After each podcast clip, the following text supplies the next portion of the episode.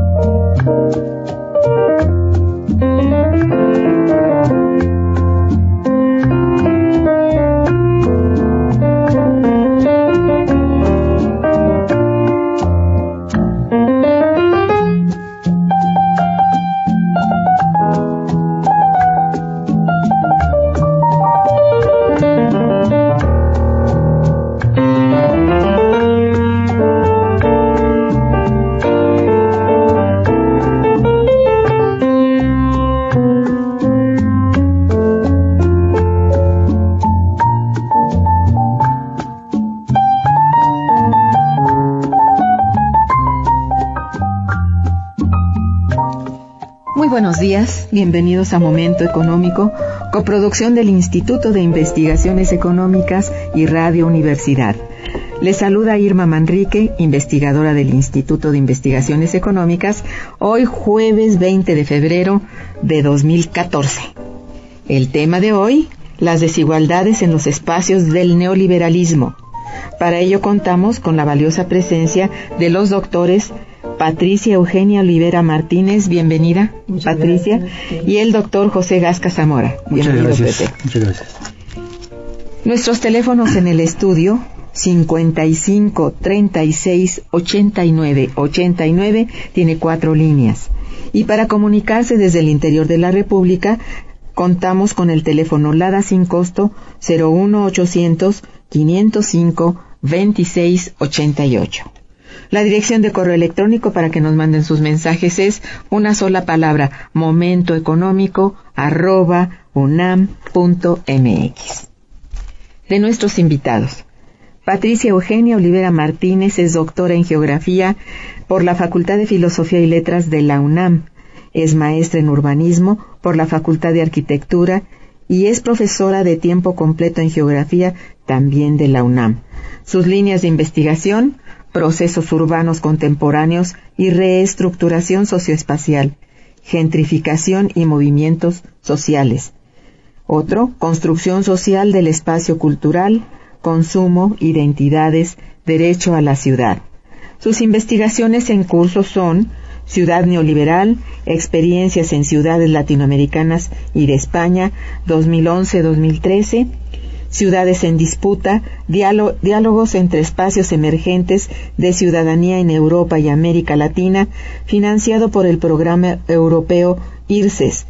Este, este está entre octubre de dos mil doce y dos mil dieciséis. Es responsable de este proyecto el doctor Michael Janoska, de la Universidad Autónoma de Madrid. Género y Globalización, que es un proyecto PAPIT, de la cual es responsable la doctora Virginia Ávila, de la Facultad de Filosofía y Letras, y bueno, es desde dos mil trece hasta dos mil quince. Entre sus publicaciones recientes podemos mencionar libros tales como Polarización Social, el reescalamiento re de los espacios del neoliberalismo, de la Facultad de Filosofía y Letras, editado por la Facultad de Filosofía y Letras de la UNAM, en dos mil trece, es lo más reciente. Ella tiene también muchos capítulos en libro, como Ciudades Norteamericanas, Neoliberalismo y Gentrificación, la Ciudad de México, La Ciudad y la Gestión Neoliberal en el caso de México, eh, y aquí, ¿cuál es el título? Transformaciones, Negocios Inmobiliarios e Transformaciones, ah, esto está en, en portugués, en portugués Socioterritoriales en Ciudades Latinoamericanas, de Sao Paulo, eh, editado en Sao Paulo. José Gasca Zamora es doctor en Geografía por la UNAM, tiene veinte años como académico en la Universidad Nacional Autónoma de México y ha participado en los últimos años como investigador titular de tiempo completo en el Instituto de Investigaciones Económicas. Como docente, es tutor y profesor en el posgrado en Economía y Geografía, así como profesor en la licenciatura en Geografía en la UNAM.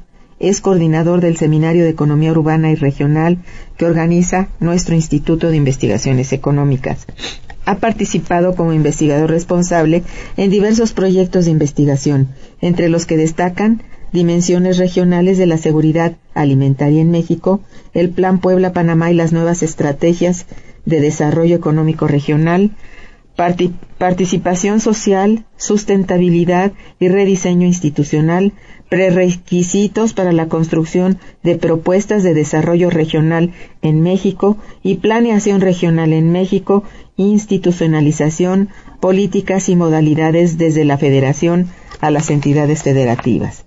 Es miembro del Sistema Nacional de Investigadores, obtuvo el primer lugar en investigación del certamen Maestro Jesús Silva Herzog, versión interna individual, en el Instituto de Investigaciones Económicas en el año dos mil, obtuvo medalla Alfonso Caso eh, por el posgrado, tiene distinción Universidad Nacional para Jóvenes Académicos también en el año dos mil.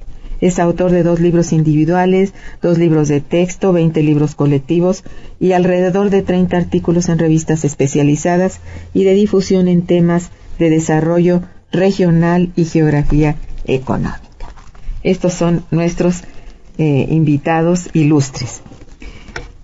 Bien, la doctora Patricia Eugenia Olivera Martínez, nuestra invitada de hoy que acabo de mencionar, es coordinadora del libro que se presenta el día de hoy, Polarización Social en la Ciudad Contemporánea, el reescalamiento en los espacios del neoliberalismo, en el cual también participa nuestro querido compañero, el doctor José Gasca Zamora, también invitado este día, y les pido a ambos en este momento que, bueno, nos abren, hablen en términos generales de este libro, el objetivo general del mismo, su estructura, eh, sus participantes, lo que quieran decir sobre el libro, porque este programa está dedicado al libro de ustedes el día de hoy, del cual nuestros invitados están obsequiando tres para nuestros radioescuchas.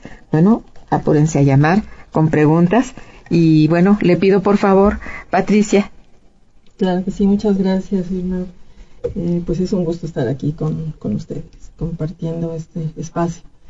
Bueno, pues eh, este libro, Polarización Social en la Ciudad Contemporánea, es producto de un PAPIT, entonces, bueno, pues ahí hay un, un reconocimiento también a la DEGAPA por todos los apoyos que recibimos, ¿no? Y, y fue posible su publicación.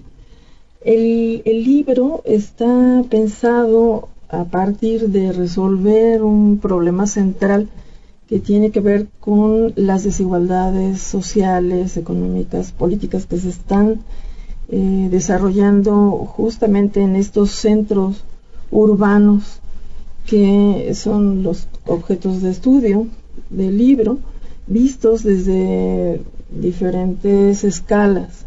Lo que queremos eh, queríamos analizar en, en el texto es cómo se han vinculado procesos que tienen que ver con el mercado, en términos generales, con el Estado, la relación del mercado con el Estado y la sociedad civil, eh, para poder explicar justamente estos cambios, eh, esta reestructuración que tienen las ciudades que en particular analizamos, que fueron ciudades mexicanas. El doctor Gasca hizo un análisis, un primer análisis sobre esto, eh, Toronto, la Ciudad de México y con referencias a, a Nueva York.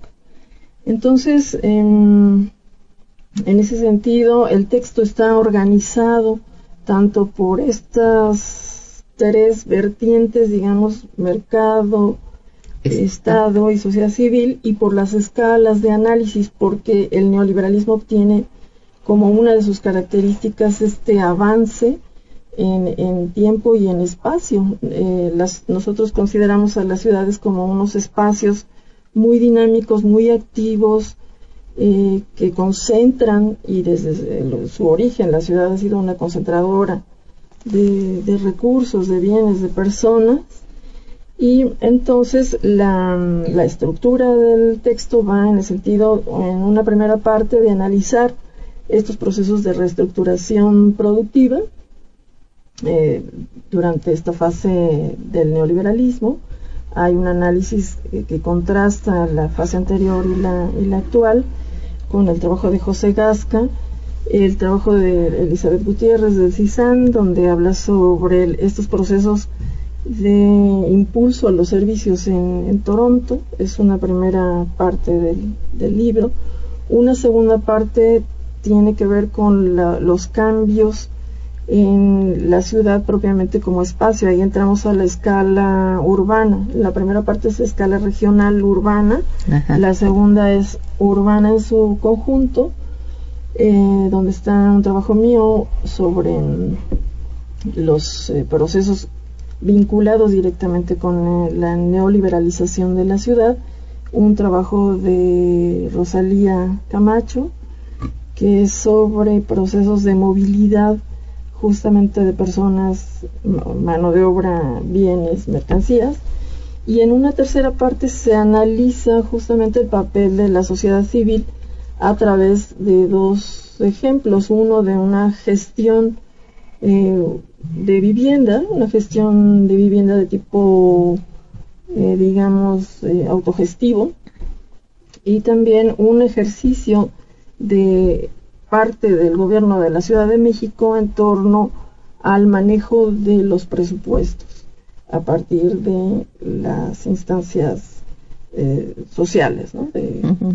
pobladores, en este caso son del Centro Histórico. Entonces, a, así se ve... Eh, digamos, así dividimos el texto para trabajar estos elementos en las escalas regional, regional, nacional, eh, local, local, internacional y eh, intraurbana, escala fundamentalmente local. Sí, eh, eh, partimos de una una idea básica que es el, el neoliberalismo, ¿no? En Eso primer es. lugar, que es este... desde hace unos treinta años para acá, en, particularmente en México, quizás desde los setenta en otros países, eh, pero en México de manera particular hay un conjunto de prácticas políticas y económicas que van a marcar un parteaguas en la historia de nuestro país, que básicamente es eh, eh, toda esta idea de replantear el papel del Estado en la sociedad, en sus formas de regulación social y económica, Eh, eh, que como sabemos ha implicado todo un retiro del, del Estado y una serie de transformaciones de carácter estructural institucional, ¿no? En lo cual ha llevado justamente a un proceso de mayor participación de los de los mercados, ¿no? Los, las formas de regulación económica y social. Entonces, digamos, la idea la idea central es analizar el neoliberalismo, pero la característica, digamos, de los estudios desde la desde la geografía o de, del análisis espacial, de la geografía económica, es justamente eh, aterrizarlo en términos de lo que está sucediendo a, nive- a, a nivel territorial, ¿no? Sí. Y a nivel territorial pues tiene una serie de, de transformaciones que hemos estado observando en los últimos años, porque no es lo mismo hablar del neoliberalismo en términos de, de lo global, digamos, de cómo en muchos países se están adoptando cierto tipo de políticas y lo está conllevando a redefinir, por ejemplo, estrategias de de bloques comerciales o políticas de desregulación a las inversiones. Lo que lo que quisimos ver en este tipo de trabajos es cómo aterrizaba ya en procesos muy concretos, ¿no? De la dinámica de las ciudades, sobre principalmente y de algunas regiones. Eh, ¿por qué, por qué las ciudades? Este, porque pensamos que las ciudades son los centros emblemáticos de del desarrollo capitalista, ¿no? En las, sí. las ciudades es donde se tiene la mayor concentración de población, uh-huh. de fuerza uh-huh. laboral. la mayor parte del consumo y por lo tanto de los mercados, sí, la mayor parte de las inversiones, la mayor parte de los desarrollos inmobiliarios, ¿no?, de las infraestructuras. Entonces, eh, hace poco se rebasó la, el dato de población a nivel internacional. La mayor parte de la población ya vive en ciudades, ¿no?, en todo el mundo. Entonces, este, y en México andamos por un setenta por ciento de la población centrada en asentamientos urbanos, ¿no? Entonces, eh, lo que nos interesaba analizar en este libro es justamente ver cómo este conjunto de prácticas políticas y económicas del neoliberalismo están transformando las ciudades. ¿De qué manera? Bueno, pues este, a través de, de una serie de, de transformaciones. El énfasis está centrado mucho en esta idea de las de los procesos de polarización social que se uh-huh. están generando, que están muy ligados a, a conceptos de marginación, de pobreza, ah, sí. pero que pensamos que en la ciudad, justamente por contener los, los eh, la poblas, las poblaciones más importantes, es un fenómeno que se que se eh, que adquiere una escala a la cual no no la habíamos visto, ¿no?, de en términos de, de población que se está insertando a a los a, a los grupos de pobreza, ¿no? Y eso lo, lo hemos estado viendo en los últimos datos de mismos de Coneval. Más del cincuenta por ciento de la población mexicana están en niveles de pobreza. Entonces, era un poco también esta idea de cómo el, el neoliberalismo, a, a través de las prácticas que se han generado en los últimos tres años, justamente ha sido un modelo que, este, que en vez de, de generar un, ciertos mecanismos de inclusión y de desarrollo social y económico, nos está generando un proceso inverso, ¿no?, que es un proceso de marginación y de polarización de la población. Y eso se concentra mucho en las ciudades. Pero no solamente eso, sino la, las ciudades son... este son los eh, son los lugares donde me parece que se van a estar presentando las principales transformaciones de producto de estos procesos de polarización social, como lo vimos eh, justamente hace desde el dos mil siete con la crisis internacional. Uh-huh. Gran parte de la explicación en la crisis que inició en Estados Unidos tuvo que ver con la cuestión inmobiliaria, por ejemplo, ¿no? Así es.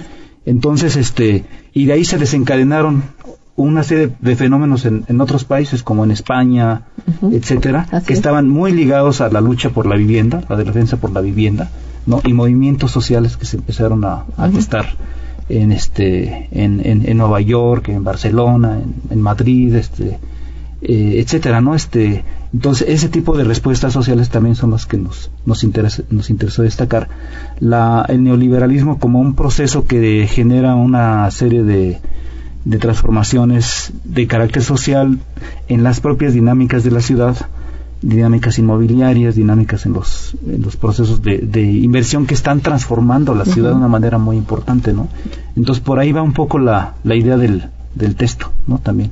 Sí, bien interesante. Es por eso, entonces, que ustedes llaman así, a esto es a lo que se le llama espacios, espacios del neoliberalismo. Este término compuesto de espacios del neoliberalismo es lo que está, has expresado hace un momento, ¿no? Sí. Precisamente en términos de, de regiones y ciudades, de zonas urbanas, ¿no? Que ese es finalmente una un resultado en mucho precisamente de esta ideología. Sí, ahí hay, hay una cosa muy, muy importante que mencionaba la doctora Olivera, uh-huh. el tema de las escalas, ¿no? O sea, por, porque vemos en el neoliberalismo, el neoliber, el neoliberalismo no es una cuestión homogénea, ¿no? Porque Cierto. Tiene especificidades, es decir, si analizamos, por ejemplo, el neoliberalismo chino o el coreano, no es el mismo que el mexicano, ¿no? O sea, tiene, han, han tenido diferentes formas en cómo las políticas neoliberales van definiendo cierto tipo de prácticas y políticas muy específicas, ¿no? Y, y las consecuencias también son, son diferenciables, por, si lo vemos, digamos, en términos nacionales. Y, y si lo vemos en términos este, específicos de regiones o ciudades, pues también observamos otra, otro tipo de fenómenos. Por ejemplo, sí. una de las cosas ligadas al neoliberalismo fue esta política de, de mayor apertura a las inversiones transnacionales, ¿no? La desregulación a las inversiones que se dio sí. desde los ochentas, yeah. y que en México nos, nos reconfiguró la geografía de la industrial. Tenemos toda la parte de, del centro occidente y del norte, como la hemos visto, cómo, cómo ha emergido en los últimos años, uh-huh. justamente por un reacomodo de las inversiones estadounidenses en, en muchos de estos espacios, por ejemplo, es verdad, ¿no? Sí. Y, y la dinámica de ciudad está muy ligada a, este, ¿no? a estos fenómenos. Y las, y las ciudades, por otra parte, eh, todos los proyectos o buena parte de los proyectos urbanísticos que se, se están dando en las ciudades tiene que ver justamente con esta visión también de, de ciudad neoliberal, de, de grandes infraestructuras, de grandes áreas comerciales. Claro, sí. Todo esto nos genera una nueva dinámica en las ciudades, ¿no? Sí, entonces, muy cierto. Sí. ¿Quería usted agregar algo? Sí, ajá. De, en ese sentido, el neoliberalismo, pues lo podemos ver como se nota en, en las diferentes escalas. Y, y lo que analizamos es cómo se destruyen las formas de organización productiva anteriores, las, la desindustrialización absoluta y relativa, sí. la, las nuevas actividades como los, el comercio transfronterizo que genera todo este incremento poblacional y de actividades tales como la maquila en, en las ciudades eh, del norte. Eh, las actividades de servicios juegan ahora un papel fundamental, que son las que están añadiendo valor a los productos industriales y que tienen un peso muy fuerte a escala también regional, con actividades tales como las relacionadas al turismo en las costas, cómo se están dando las apropiaciones de los territorios que antes eran del Estado y que ahora son parte de los des- grandes desarrollos inmobiliarios que están, digamos que, tapizando las costas mexicanas.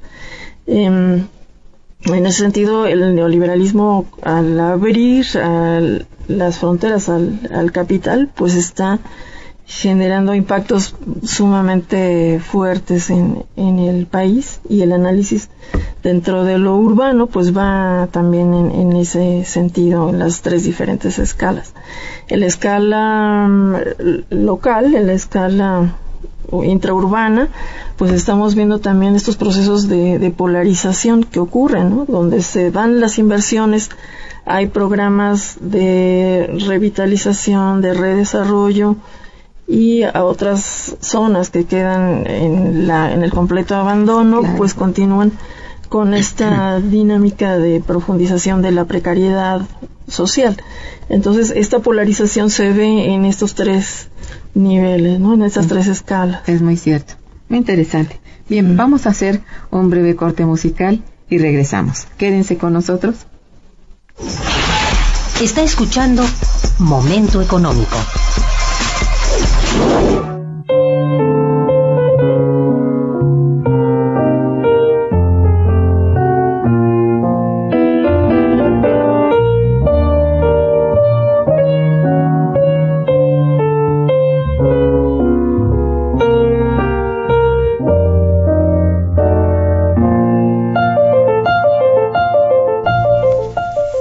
El Instituto de Investigaciones Económicas invita al público en general para que asista a su ciclo de presentaciones de libros, mesas redondas y conferencias que se realizan ya y se realizarán en el marco de esta trigésima quinta edición de la Feria Internacional del Libro del Palacio de Minería. La feria tiene lugar desde el diecinueve de febrero y hasta el tres de marzo de este año, en el Palacio de Minería, como ya decía. Este está ubicado en Tacuba número cinco, Centro Histórico.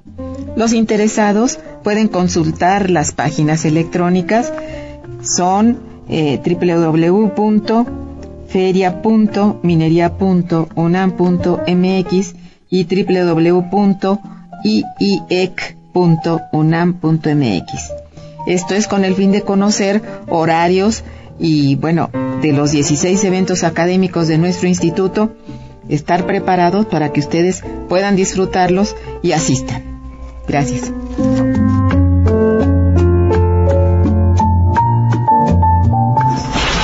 El teléfono en cabina cincuenta y cinco, treinta y seis, ochenta y nueve, ochenta y nueve.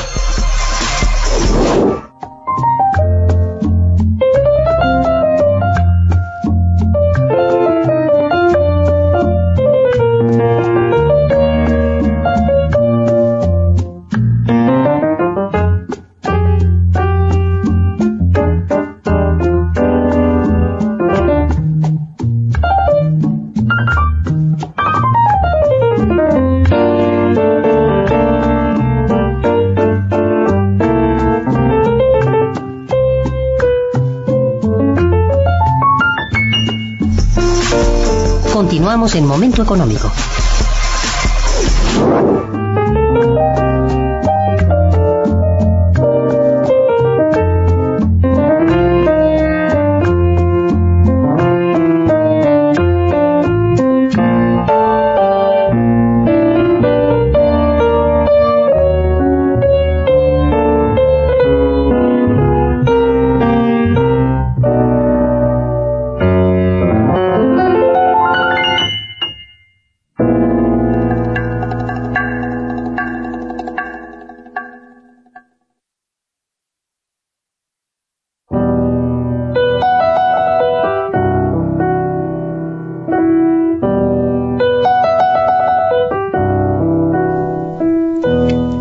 trabajo con el cual participas, José, dentro de este trabajo que hemos mencionado, el libro que coordina la doctora Patricia Eugenia Olivera Martínez, está el de las conexiones entre ciertas ciudades mexicanas en materia productiva hacia el mercado estadounidense, donde expresas que dichas ciudades son presas propiamente de estrategias productivas. Háblanos de esto, por favor. Sí, sí, Irma. Mira, el, el, hay, hay un elemento que está ahí muy presente en, en ese trabajo, que es el de, digamos que la escala, la relación entre la escala local o la escala de ciudad y la escala internacional, ¿no? Sí. Que es una de las cuestiones este, que se ha discutido mucho en los últimos años, de cómo la globalización es un proceso que no solamente cruza la escala nacional o entre naciones, sino también una serie de vinculaciones con lo local.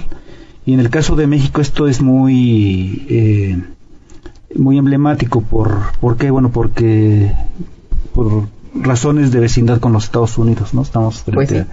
a, a la principal potencia a nivel internacional, tanto política como económica. Y en Estados Unidos ha estado sucediendo un fenómeno muy interesante, que con el, el, la expansión, digamos, de, de las eh, del capital, siempre está buscando lugares donde encuentre mayor rentabilidad, ¿no? Y esto implica, pues, que en algunos momentos a lo mejor pueden operar empresas dentro del territorio estadounidense propiamente, o bien llevar sus empresas y sus inversiones hacia países donde pueden obtener mejores rentabilidades, ¿no? Claro. Y la vecindad, el efecto de la distancia es muy importante en este caso, ¿no? Porque este, justamente eh, no se trataría de llevar empresas a Corea o a China, sino a lugares que este que están de manera muy cercana hacia en, al mercado de los Estados Unidos, y por lo cual encuentra cierto tipo de ventajas, no solamente por la distancia, sino por, sobre todo por la fuerza laboral. Entonces, en México desde los ochentas empezó a ocurrir un fenómeno muy interesante que yo le llamo el, como el desplazamiento de la frontera económica, ¿no? O sea, Estados Unidos empieza a trasladar paulatinamente algún cierto tipo de inversiones o de estrategias de, de ensamble de cierto tipo de productos. Ya lo teníamos en las maquiladoras de alguna manera este, sí. desde el año sesenta y cinco. Cierto. Pero en, en esta época, digamos, donde se van creciendo muchas de las eh, empresas de ciertos sectores, como la automotriz, por ejemplo, como la electrónica, sí. autopartes, la industria, la misma industria textil. Entonces encuentra este tipo de ventajas en México, este, o sea, pagar salarios bajos, y sobre todo en algunas ciudades que entran perfectamente en esta estrategia, sea porque tienen vínculos por los principales corredores este, de transporte, o sea porque hay una fuerza laboral importante este, en términos de, las, de los eh, sectores económicos que se requieren. Y este es, ha sido el caso de todo este conjunto de ciudades este, del norte del país, este desde, desde Hermosillo, uh-huh. Ram, Saltillo, Ramos Arizpe, Monterrey, nos podemos ir a Aguascalientes, San Luis Potosí recientemente, uh-huh. eh, el mismo Bajío Guana, Guanajuatense, este, toda una serie de empresas que se empiezan a, a ubicar en, en, el, en una, el caso de, de una México. Una vinculación, ¿no? Muy fuerte. Sí, uh-huh. Bueno, y tenemos el otro caso de empresas coreanas, ¿no? Que se van también hacia el norte, y japonesas, ¿no? Uh-huh. Justamente para, en una idea de En, en generar procesos de ensamblaje en México de automotrices o de productos electrónicos, sí. etcétera, con la idea de penetrar también el mismo mercado estadounidense. El ejemplo clásico es el de Tijuana, ¿no? Que es el, el, el uno de los principales centros de producción de televisiones, ¿no? Sobre todo estas de, de televisiones de pantallas de plasma o, o de o de L E D, etcétera, donde están las principales empresas este, coreanas, japonesas, sí. en miras a, a atacar el mercado norteamericano. Entonces son este tipo de relaciones que nos empiezan a reconfigurar el país, ¿no? Claro. Una nueva geografía económica uh-huh. del país. Uh-huh. Y por lo tanto, este, encontramos eh, una nueva dinámica también de crecimiento económico de la, de las, de este tipo de ciudades. El mismo Querétaro, el mismo Aguascalientes, este, si bien el país no ha crecido mucho en los últimos años, si lo vemos a nivel de ciudades o a nivel de entidades, pasa una cosa distinta, ¿no? O sea, ciudades que por esta característica de dinámica económica ligada a las inversiones tienen crecimientos del seis por ciento, del siete por ciento, entonces, elevado, sí. entonces es muy interesante el fenómeno, ¿no? Mm, porque sí. van a contrapelo de lo que normalmente vemos en lo que sucede en nuestro país, y justamente es por la por este efecto de la inversión sí, extranjera, pero es ¿no? así en polos, ¿verdad? Uh-huh. Son en pequeños polos, polos industriales. Sí, exacto. Ajá. Eh, ¿Qué tanto ha afectado a la dinámica de la economía mexicana las políticas de liberalización comercial y las inversiones foráneas, en su opinión, Patricia? Uh-huh, uh-huh. Pues sí, la, el proceso de lo que algunos autores llaman servial, servicialización, sí, ha transformado radicalmente, ¿no?, las, las economías urbanas. Todos estos capitales tienen una procedencia fundamentalmente externa y su mercado fundamentalmente pues son los mercados norteamericanos. Entonces son esta típica orientación neoliberal en donde ya no interesa lo local sino los mercados foráneos, está transformando justamente el empleo, eh, está transformando eh, los procesos productivos mismos, se están eh, digamos saliendo de las de las ciudades tradicionales, estas grandes ciudades que son parte de nuestro objeto de estudio, la Ciudad de México, Toronto y Nueva York, y vemos ahora en ellas una concentración enorme de estos capitales, ciertamente, de servicios, ¿no? Y en concreto, bueno, en, en, en nuestro país, pues se está viendo reflejado ese comercio, ¿no?, de, también de, de los servicios, aunque todavía, digamos, no es un, no son cifras muy elevadas, pero los ritmos van van incrementándose, ¿no? Uh-huh. El papel de, de los servicios, y sobre todo aquí hacemos la diferenciación entre los servicios finales y los servicios productivos. Los servicios eh, productivos, que son lo, a los que se les está apostando una mayor entrada, ¿no?, un mayor flujo de, uh-huh, de capital, y que están posicionándose justamente en ciertas ciudades, no en todas. Vemos una enorme concentración de estos servicios en la Ciudad de México, alrededor de, en promedio, el setenta por ciento de los servicios productivos están dentro de la Ciudad de México, lo cual implica, en ese sentido, también una polarización muy, muy fuerte, ¿no? Son servicios que van ligados a los negocios, que van ligados, por consiguiente, también a empresas con, con intereses foráneos, ¿no? Y eh, algo que también nos, nos interesa mucho ver acá es cómo impactan las economías locales estas nuevas formas de organización eh, económica, ¿no? Y, y cómo, eh, digamos, en formas concretas como la aparición de desarrollos corporativos, de desarrollos comerciales, de nuevas formas, eh, digamos, de edificación en lugares específicos, no en todos los espacios urbanos, como puede ser en Monterrey, en Guadalajara o en la Ciudad de México, que son las tres grandes concentradoras de estos servicios. Vemos que hay una un desequilibrio, una desigualdad muy fuerte en términos de cómo es se, verdad, sí. se distribuyen sí, en, sí. Al, al interior. Y es eso, que está muy, muy polarizado. Sí. Estas grandes metrópolis son al mismo tiempo, parece ser, lo importante de De, del país, sin tener realmente conciencia de lo que puede acontecer en otras zonas, uh-huh, pues que no cuentan ni siquiera con transportación para ir a esos centros, o bien, bueno, abandonados realmente en el sentido eh, lato de la palabra. O sea, no hay inversión, no hay eh, atención de la inversión pública en infraestructura, nada. De hecho, no, uh-huh, son eh, de su...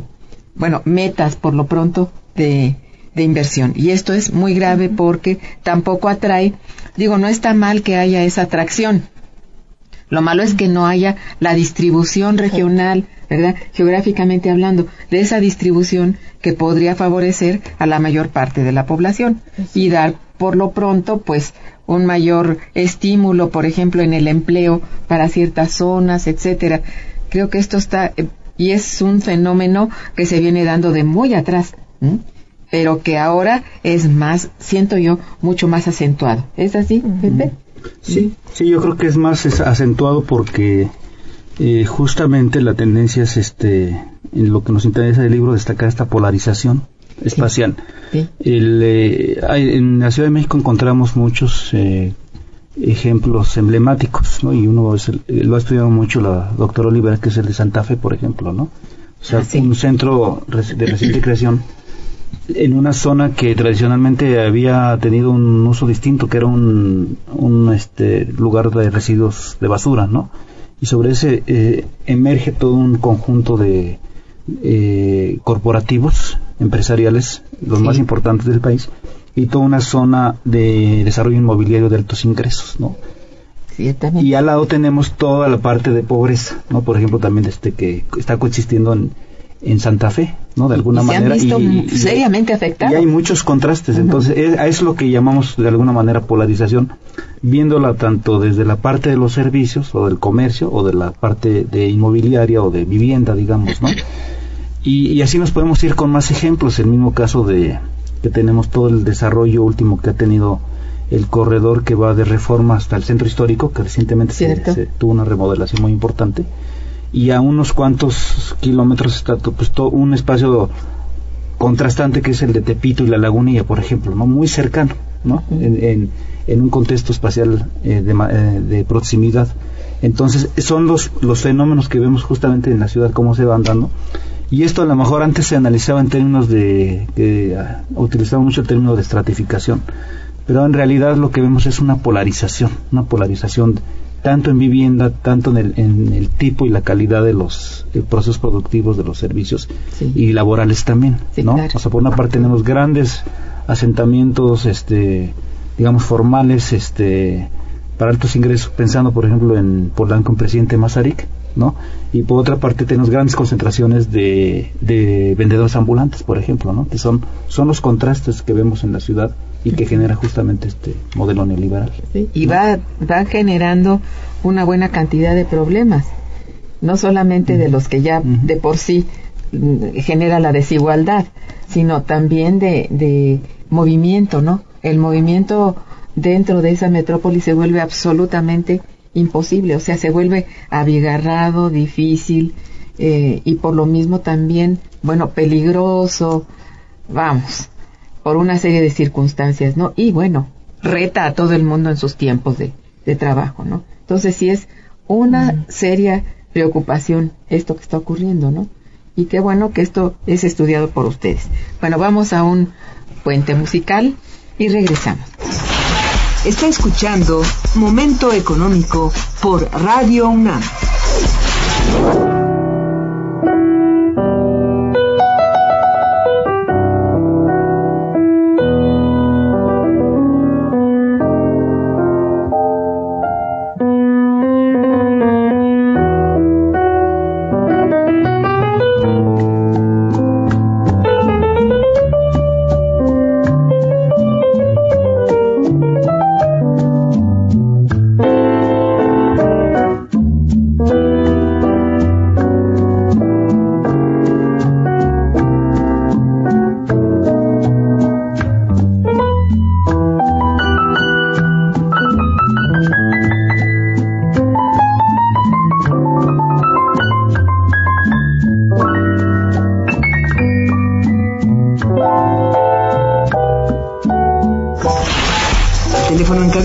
cincuenta y cinco, treinta y seis, ochenta y nueve, ochenta y nueve.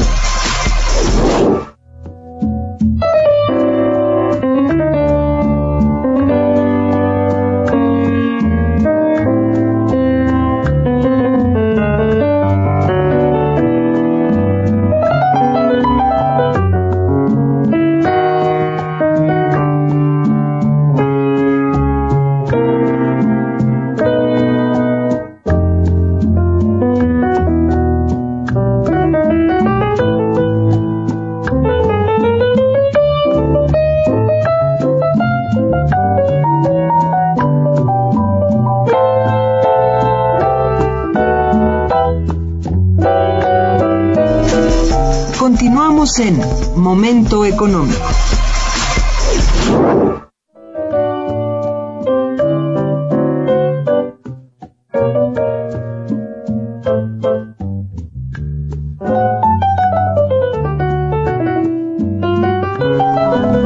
Bien, eh, hemos recibido algunas llamadas de nuestro auditorio.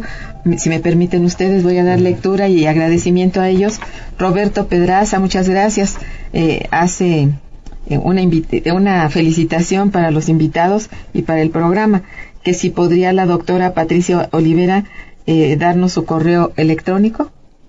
Sí, como no, si se quiere comunicar o alguna pregunta, alguna situación, mi correo institucional es oliverap arroba unam punto mx. Servido.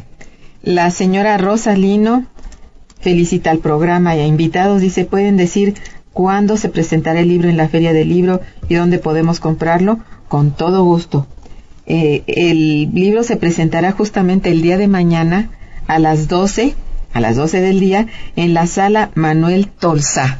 No falte. El Palacio de Minería. En el Palacio de Minería, porque eso era, lo habíamos dicho al principio, pero es en el Palacio de Minería, en el, en el contexto de la Feria del Libro, como ustedes saben, que se está realizando en este momento. Entonces, uno de los libros de nuestro instituto y del instituto y, de, y de, la, de las facultades y eso, es el libro justamente de la doctora Patricia Eugenia Olivera Martínez, en donde está, bueno, están varios autores, entre ellos en nuestro compañero José Gasca. Bien, están ustedes servidos. Bien, Aurelio García felicita, felicita la labor de quienes trabajan en Momento Económico. Hombre, muchas gracias. Y felicita a los invitados, perdón. Natalia Oropesa también felicita a los invitados. Dice, los procesos de renovación del mercado de La Merced y de Tepito pueden provocar a largo plazo la gentrificación del área. Pues es uno de los de los temas más polémicos que hay en uh-huh. términos de la reestructuración productiva. Eh, bueno, si me puedo contestar ahora respecto a la gentrificación. Sí, sí, sí. Eh, bueno, para situarnos, este proceso de gentrificación tiene como eh, elementos constitutivos un periodo justamente de deterioro, de declive dado por precisamente la reestructuración económica y con posterioridad una, un interés por parte de los capitales que estamos viendo que son los de servicios, los que están más interesados en eh, integrarse, incorporarse dentro de las, llama, de las nuevas centralidades que tienen las ciudades como sitios de concentración y de concurrencia de capitales y eh, mercados, etcétera. Y por el otro lado, pues eh, el papel tan importante del Estado a través de sus órganos concretos como son los gobiernos locales, estatales o e incluso el federal para promover con inversión, con negociaciones con los sectores productivos para que se instalen justamente en esas zonas. El problema es que eh, muchos de estos proyectos de renovación, de rehabilitación, están generando desplazamiento de la población que está originaria allí, que uh-huh. pueden ser residentes, pueden ser comerciantes, pueden ser prestadores de servicios también, ¿no? Inclusive informales. Entonces, ese es el, el grave problema que ocurre justamente con estos desarrollos, y a eso se le llama gentrificación. Sí, y bueno, realmente sí es un reto. Es un reto, sí, y tiene que ver con las políticas propiamente de los gobiernos. Sí, claro. Sí, en la, en la, la, un poco también la pregunta que hace la eh, persona. Natalia Oropesa. Sí, eh, en el... En, en, la, en la Merced se, se está planteando un proyecto eh, de gran envergadura para los próximos años, que es justamente este a partir de que el, el año pasado hubo un incendio. La, en la Merced siempre ha habido muchos ha habido, incendios, es lo que te iba a decir. Históricamente, ah, ¿sí? Pero también ha habido procesos de reciclado de la Merced desde, desde el siglo diecinueve. Se ha estado replanteando mucho diferentes formas de, de reconstitución, digamos, de espacio, porque generalmente, en la medida que la ciudad va creciendo, el mercado es insuficiente, se ve, se ve rebasado. Por ejemplo, el mercado de la Merced actual es un proyecto de, que se inauguró en mil novecientos cincuenta y siete, y de ahí duró como cerca de veinticinco años, hasta el ochenta y dos, que es cuando salen los mayoristas y se van a la central de abastos de Iztapalapa. ¿Cierto? veinte años después, ¿no? treinta años después, este, el mercado vuelve a ser insuficiente. Y ahora muy degradado, ¿no? Porque hay muchos problemas de prostitución, de, de venta de drogas, eh, de, de que se ha dejado caer, caer toda la parte de infraestructura, que hay muchos ambulantes, ¿no? Y que, y que es un mercado tradicional, pero que este, que digamos ya tiene una serie de, de necesidades diferentes en el siglo veintiuno. O sea, son mercados tradicionales, pero ya en el siglo veintiuno los mer- la forma en cómo me- funcionan los mercados de venta de alimentos principalmente. Son es otras, otra, son claro. otras, y el ejemplo es Walmart, ¿no? O sea, como sí. el ejemplo es el tipo de, de modelo, digamos, comercial es distinto. Ahora, el reto de ahí de la Merced es justamente eso, o sea, este, cómo, cómo cambiar un modelo de, de un proceso, cómo entrarle a un proceso de reestructuración urbanístico, que es el que, digamos, ya está un poco en, en, el, en la maqueta, porque ya hubo un proyecto ganador de cómo se va a reestructurar el espacio urbano de la Merced.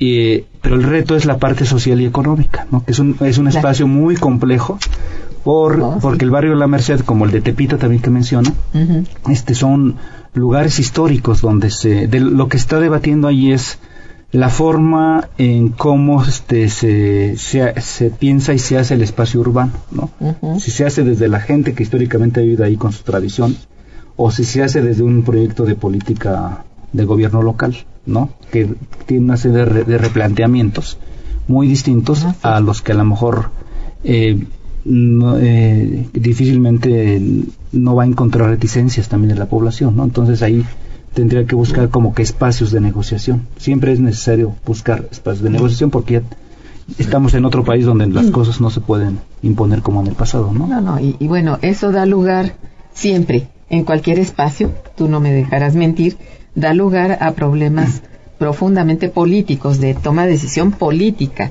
Ya no, bueno, lo otro es fundamental, ¿no? Que hay que comprender que tiene que renovarse, etcétera, conservar todo lo que, que es histórico, que están asentados en el centro histórico, sí, sí, sí, sí. y hay una cantidad enorme de, de reliquias propiamente arquitectónicas que hay que conservar, pero también al mismo tiempo que la gente no pierda su espacio, uh-huh. su espacio vital, ¿no? No solamente de en la que habita, sino en la que trabaja, como decían hace un momento, y en la que se mueve y presta servicio. Entonces sí es un reto muy, muy fuerte. No sé yo también qué que, que vaya, qué pasos vayan a darse. Parece que ya está el plan, el proyecto está ahí presente, pero se necesita el, el momento político para echarlo a andar. Y creo que no será este año por el momento político que toca, ¿no? En el libro hay un capítulo. Un capítulo justamente relacionado con este proceso de, de gentrificación, en donde eh, un desarrollo muy conocido que se llama Palo Alto se mantiene como residencia de pobladores que tuvieron una serie de... digamos, de procesos de concurrencia de personas, de apoyos, de organización, que evitó justamente que salieran de ese espacio que está muy disputado, aún sigue siendo muy disputado por los corporativos que están alrededor. Eh, Palo Alto se encuentra eh, prácticamente en el corazón de Santa Fe, o en uno de sus... Eh, de los sitios más cotizados desde el punto de vista inmobiliario, pero la, esta población organizada, esta colon, los colonos organizados, digamos, lograron mantenerse allí y, y este, pues siguen residiendo, tienen un, un desarrollo del cual se habla en el, en el libro, ¿no? Entonces, okay. un ejemplo de donde, bueno. con organización y tal, eh, bueno, social. Recursos aplicados, ¿no? Sí, claro. Sobre todo a esa zona, ¿no? Efectivamente. Bien, también ella pregunta cómo se conjuga la acción gubernamental con la de las eh, compañías inmobiliarias. En estos casos, como en el de Tepito, La Merced. ¿Cómo se conjuga la acción gubernamental uh-huh. con las inmobiliarias? Sí. Porque Ay, pues sí. ese es uno también de los problemas eh, centrales dentro del neoliberalismo. O sea, las, en, en el neoliberalismo ocurre el fenómeno de la vinculación estrecha, muy muy estrecha, pública-privada. Entonces, eh, ahí entra en conflicto precisamente con los intereses de la, de la sociedad. Cuando se está hablando de recuperar eh, ya plusvalías en zonas que tienen rentas potenciales, sí. pues allí hay una transformación muy fuerte, ¿no? Y vaya que sí, ¿eh? Creo que incluso ya se amplió más esta zona, bueno, ¿sí? no en el caso de, de, del centro histórico, sino más bien allá hacia en Santa Fe. Poniente, sí. Sí, sí, mucho. Sí, sí. Bien. Don Agustín Mondragón, muchas gracias. Dice, recordemos que Margaret Thatcher nos dijo que en el neoliberalismo deberíamos de crear ricos multimillonarios para que después estos lanzaran migajas al pequeño empresario, y en la cumbre de Toluca los mandatarios americano y canadiense, acompañado del mozo Office Boy Peña Nieto, tomaron la soberanía mexicana como si fuera un ring de luchadores sucios. El ministro de Canadá le dio una lección a Peña Nieto de que él no firmará nada que no le beneficie a Canadá, y Obama, sin dar respuesta a las tibias peticiones de Peña Nieto, al estilo Bush con Vicente Fox, que declaró aquí la guerra, Obama amenazó a Ucrania y a Venezuela porque sus pulpos de la C I A y la D E A están desestabilizando a esos países si quieren ir a poner paz. Bueno, pues eh, es, es una visión, ¿verdad?, de, de lo que políticamente se puede observar, y bueno, con toda libertad, por supuesto, ¿no? Eh, Jesús Cano felicita a los invitados y al programa y dice: las maquiladoras provocan una contaminación tan grande que está destruyendo el medio ambiente, cuestión que violenta más a México antes de dejar ganancias al país, que en realidad son mínimas y no contribuyen a nuestra economía, pues solo utilizan la mano de obra a la cual explotan y dejan grandes problemas de salud y medioambientales en nuestro país. Sí, es algo que el, dentro, digamos, del marco de... De, de políticas ambientales y regulaciones ambientales que son laxas en México, uh-huh. pues una de las ventajas que muchas veces eh, tienen las empresas transnacionales es justamente arribar a destinos como México, donde le llaman este paraísos ambientales, justamente porque encuentran menos restricciones en términos de los mecanismos de operación, y, y mucho de ello tiene que ver con los costos ambientales. Además de las maquiladoras, yo quiero traer un ejemplo aquí muy interesante que se ha estudiado en los últimos años, que es el de las este, de la megaminería, ¿no? Los chinos y los canadienses andan por todo el mundo extrayendo metales este, y aprovechando el cambio en las leyes justamente de inversión en México.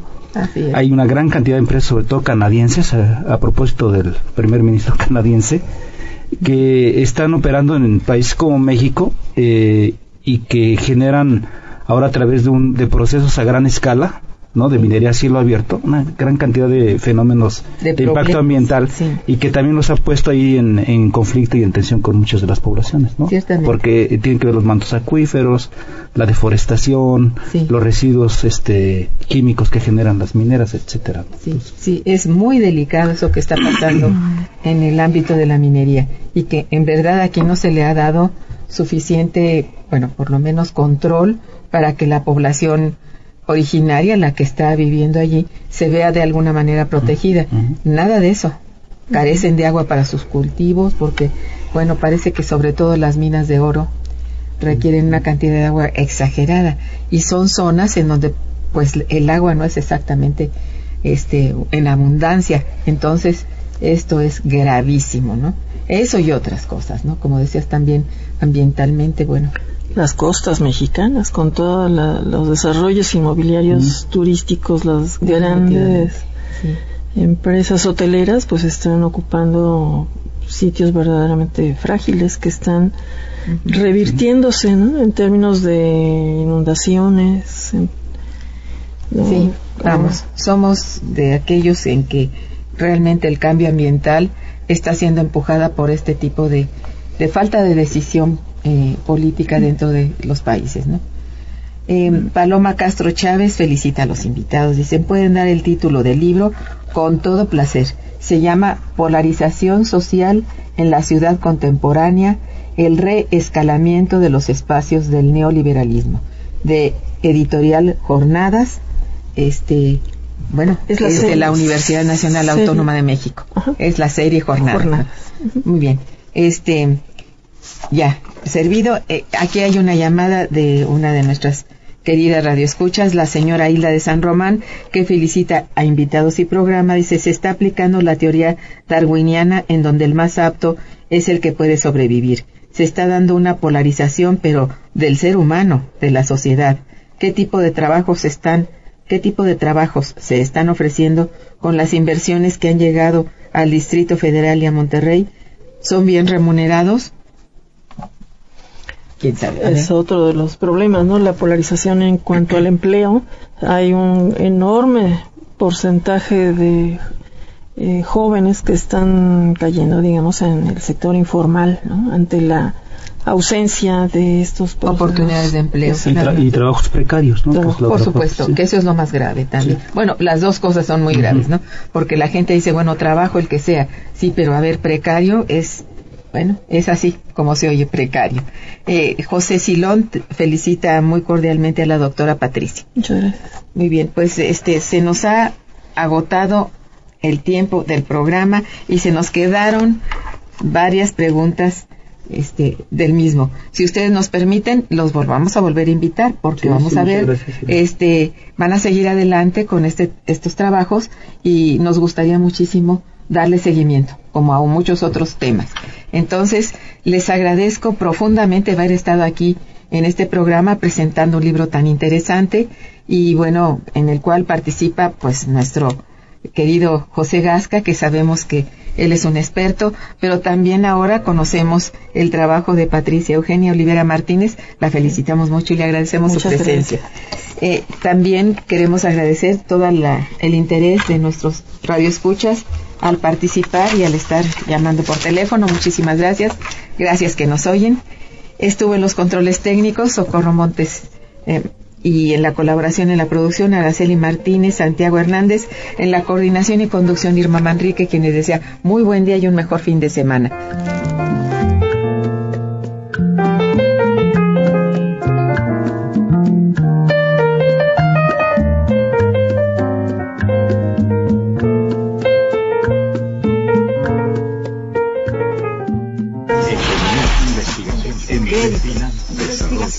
Momento económico.